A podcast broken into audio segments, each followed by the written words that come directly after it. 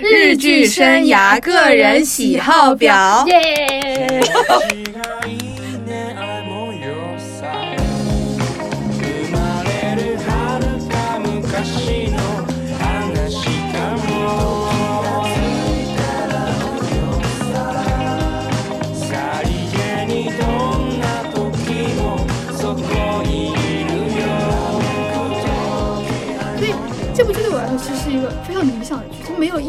是我不喜欢的，就是就不会像有些剧可能到最后一两集我会跳过，我就就再也不想点开这两集。这集是我打开呃点开大结局我也会喜欢的一部剧。我记得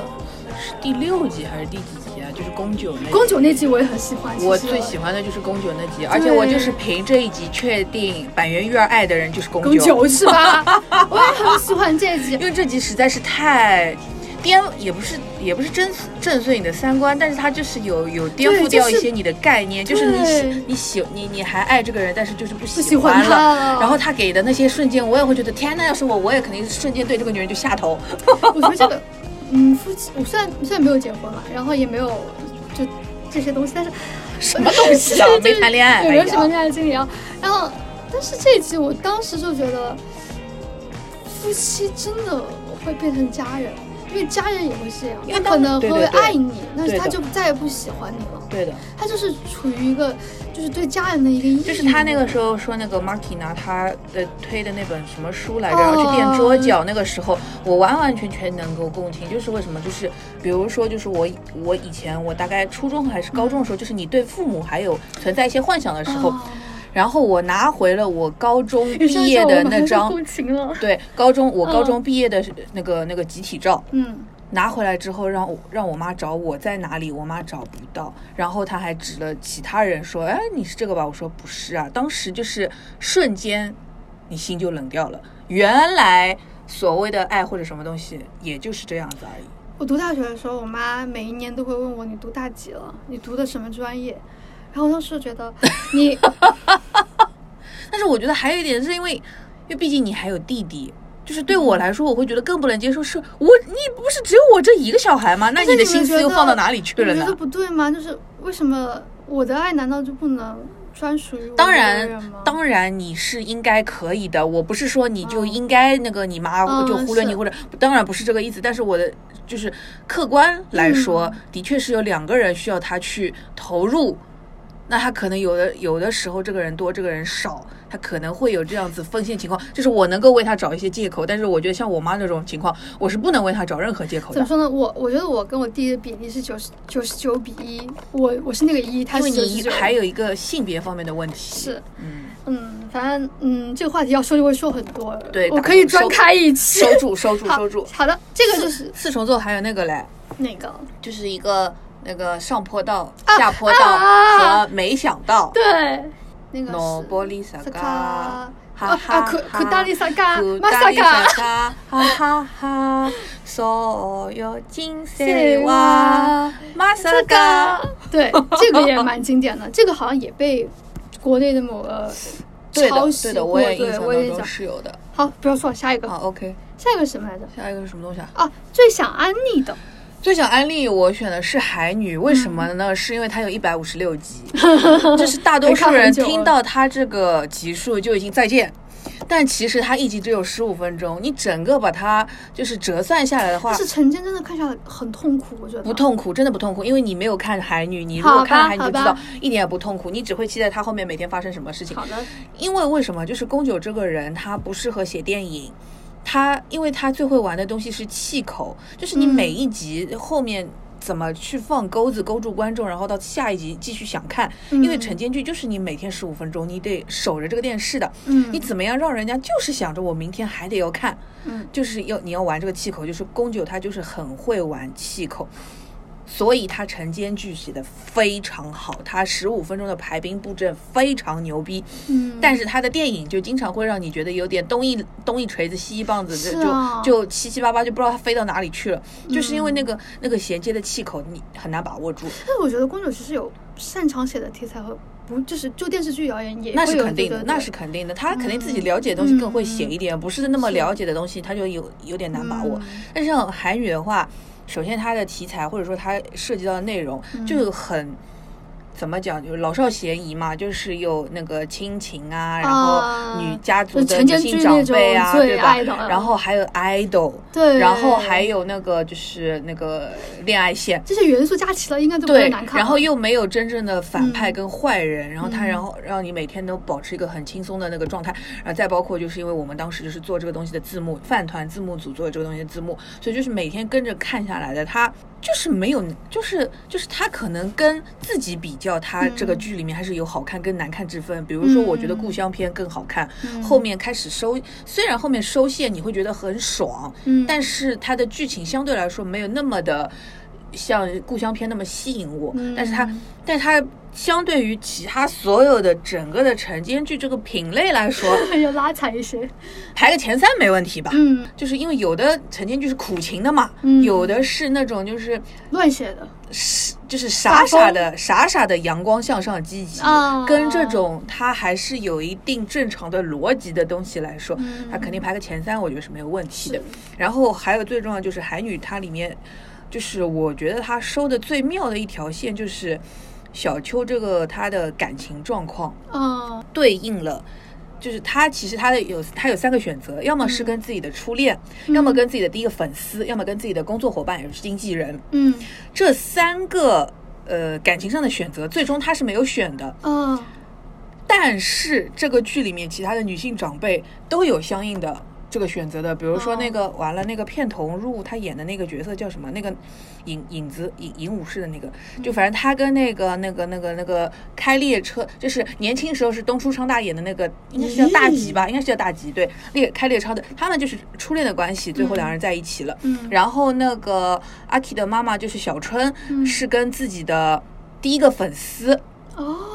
就是他那个开出租车的那个爸爸，嗯。他是跟自己的粉丝结婚的。嗯。然后那个呃，最后那个叫什么？那个呃铃鹿广美是叫什么名字吧？完了，嗯就是那个药师丸演的那个角色，然后是跟那个泰卷，就是呃古田新太演的那个角色，他们俩是在一起的，因为他们俩是合作伙伴，嗯。就是经纪人嘛，所以他就是哦。他这种他所有的这个。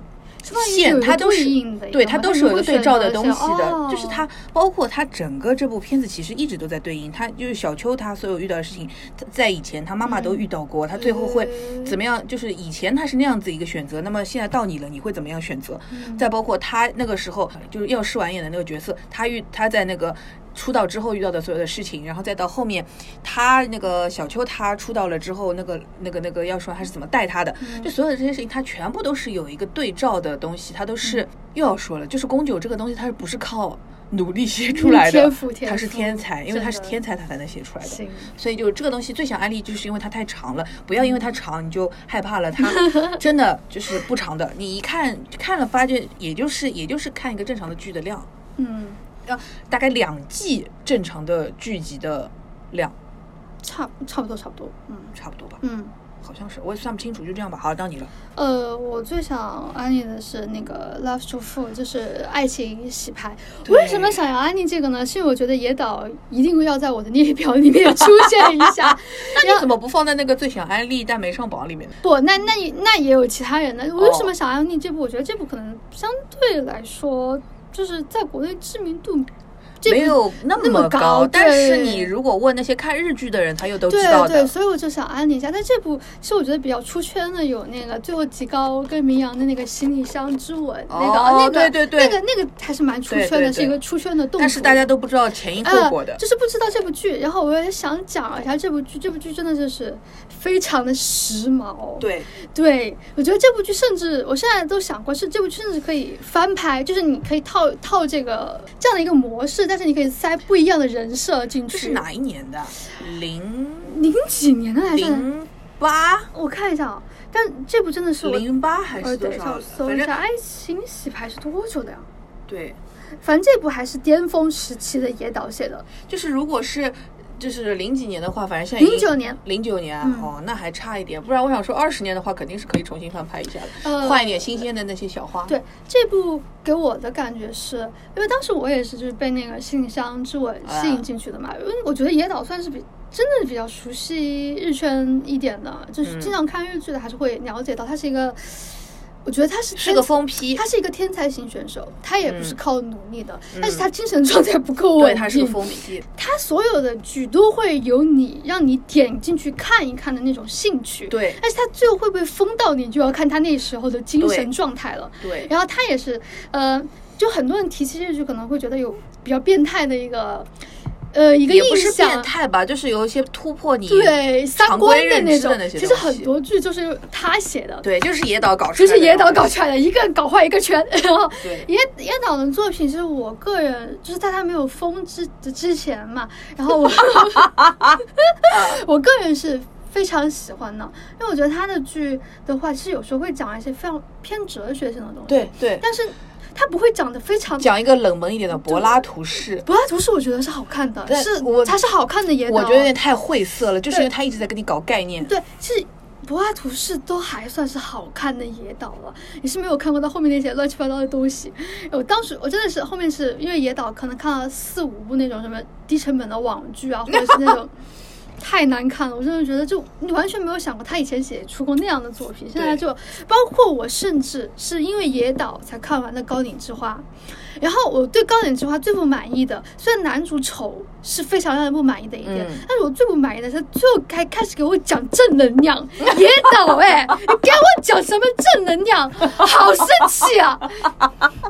我别我我要看那种正能量的东西，我看你干嘛？但是高岭之花那个时候，就除了那个男主丑，其他东西我记得七爸跟谁来着？七爸跟那个呃哪 个妈妈方？兔，方兔，是不是又跟女儿又跟妈妈？但是最后是跟方兔在一起的。哦，对，但是但是他出圈的时候，就是他又跟女儿又跟妈妈呀。但是这部这部剧，我其实觉得野岛自己在写的时候，他自己我没看完我好像哦看了一两集他自己都没有想清楚在写什么东西。他最后收尾也收的非常清正，就是感觉是妈的野岛会。居然会这样，看到我极其失望，你懂吗？就我忍，我忍，我忍了十集，我都我真的看出他能憋出什么东西啊！就给我喊口号，是他喊了什么啊？就是说什么我的人生很美丽啊，然后什么谁在喊？就是石原，那个石原在喊。对，就我的人生很美丽，然后我要过好每一天呐、什么就大概这种内容。当时看到我想，这如果不是因为手机太贵，我真的很想砸手机、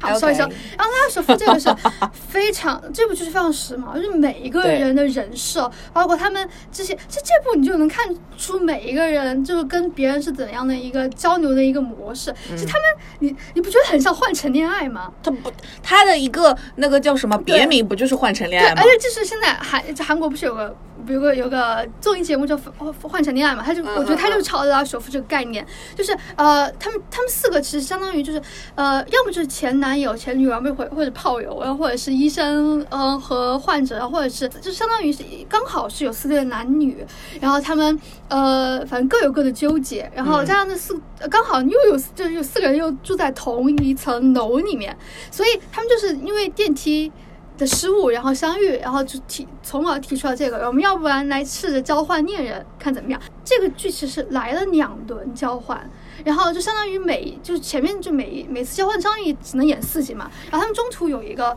休息的一个轮回，你跟这另外的人你也就交流了、谈过了，然后也体验了约会的感觉了，要复盘了。对，然后你们先来复盘一下，你们对，你们是觉得前那个恋人比较好呢，还是说这里面就有你心动的人呢？然后野岛就是我觉得他跟公主有一点点相似的地方，就是他会让你，它会吊着你，它会让你看下去。他知道这个连续连续剧大家要看个什么，他他不是在最后给你埋梗，他甚至就是从中途可能中间就开始埋一个非常大的梗，然后在结局又给你呃这样复盘一下，然后然后结果大家都决定，嗯，只是现在自己还有点。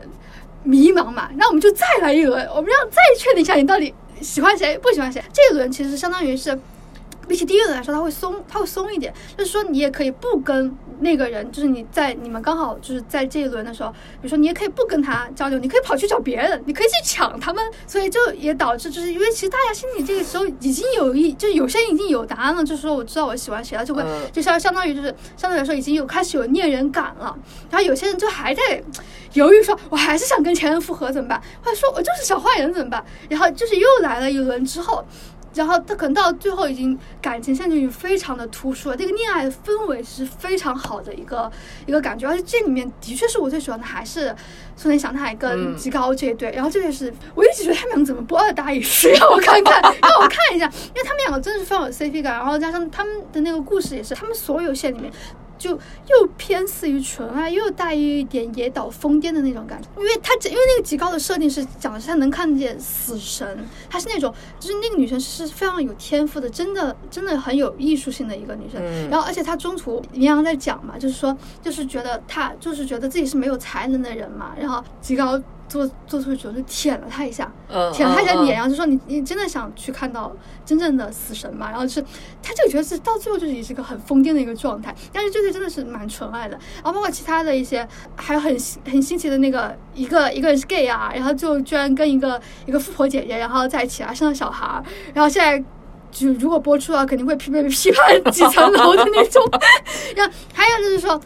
但当时就是说这个片子就是三非常观是有点对，就是说三观有点不不对，这个剧放现在看也是非常时髦的一部剧，然后它它好看就好看在你真的会想一口气看完，而嗯且每一个人他最后就是无论他做的是恋爱的选择，还是他的一个职业选择，就大家嗯最后要走上的一个路，它都是一嗯个正常的一个概念。你可能看到中途你就觉得，哎，这个人好像其实更适合做这个，哎，他就是真的去做这个，是他，所以是我个人来说，他无论是反正就是作为一个爱，这其实算就算爱情剧嘛，它相当于一个群像剧了。嗯作为群像剧来说，它没有忽略，它是保证了，就是保证了一个。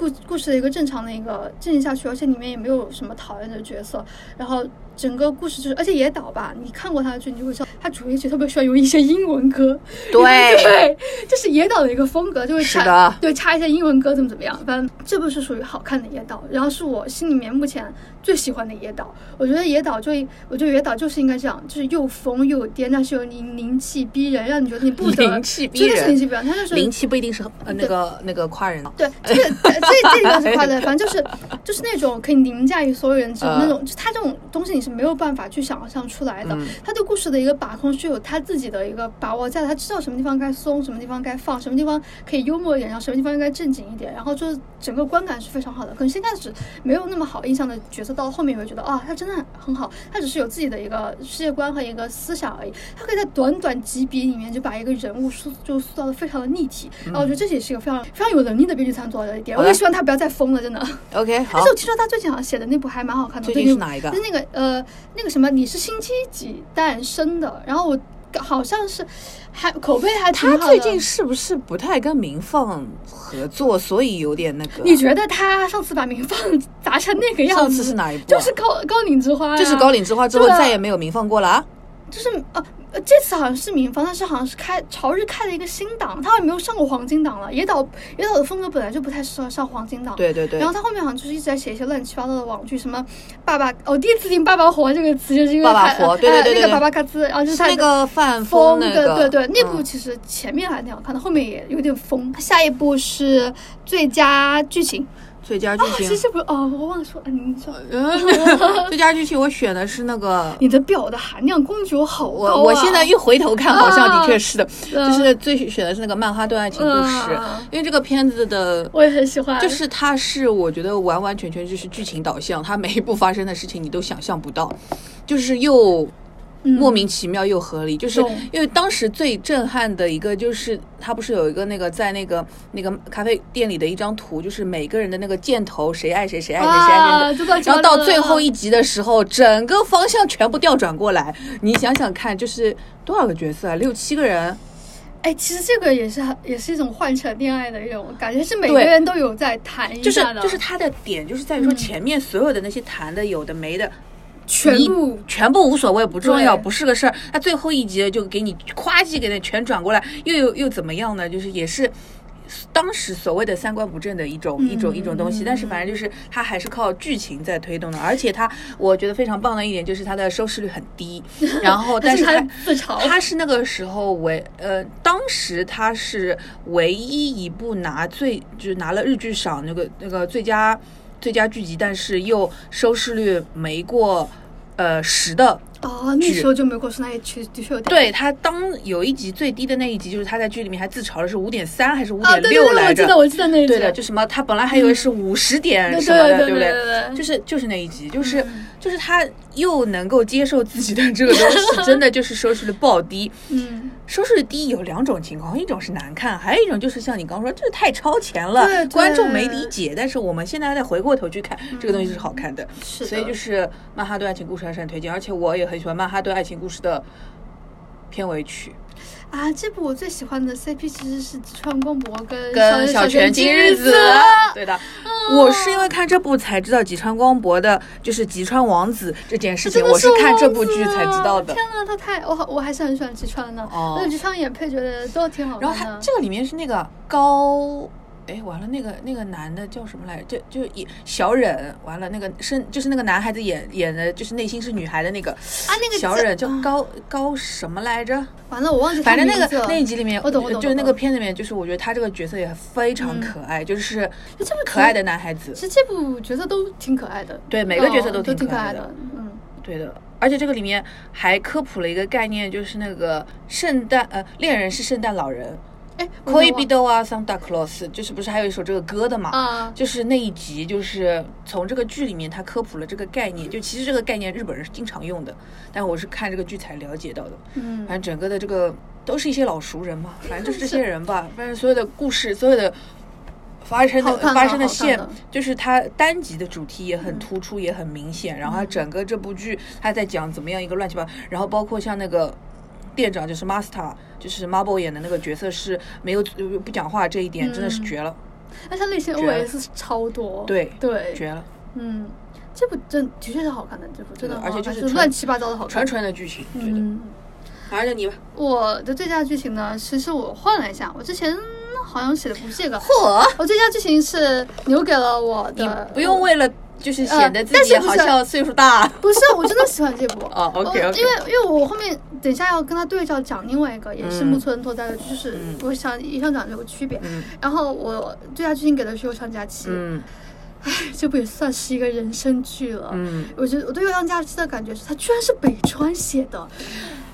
北川月粒子的养老保险，对他他的人生靠这一部就能吃一辈子。对这部剧没有缺点，对它就是完美的。对它出现在任何剪辑里面，我看了都会哭。它就是完美，它你只要提起那两个名字 s e n a 和 Minami 这两个字，嗯我就很想哭。我觉得它就是一个完美的剧，它不需要再多说什么。你说它整个故事，它其实就是讲的是两个失忆的人，然后在一个阶段相遇了，然后两个人就是刚好也处在人生的一个心理比较低落的一段时期，它可能就是人人生的一一场际遇，然后或者是相遇，就是可能正好这段时间大家都没有办法往前了，就，停摆一下，嗯就是那种停摆啊，而且它里面有构成了一个非常有名的 kiss 的桥段。我们现在要开始接吻吗？然后对，就很浪漫。这不就是属于。就是非常非常优质的那种恋爱剧，它讲的不光光是恋爱，我就我现在觉得一个优秀的恋爱剧，它怎么说？我知道爱情带给人的不一定是快乐，嗯它一定会有悲伤、难过。它爱情嗯它比它就不是一种情绪，嗯它包含着很多情绪，像嗯我们都知道开心是开心嘛，难过是嗯难过，爱情就不会是这样复杂的东西。但是即使知道了，但是我想就是怎么说？我在看电视剧的时候，我还是想接受一些就正常的一个就是爱情的一个导向，懂吗？为什么要看别人谈恋爱？就是因为你只想尝那个爱情的甜，不想吃那个苦。但是这但是这部也不是说那种纯的那种什么小甜剧，它跟我们刚刚提到的那个那种漫改剧又不太一样，它就是正常的讲一对正常的男女他们是怎么相遇的，然后可能他们的开这个其实这个开头也不算特别正常了，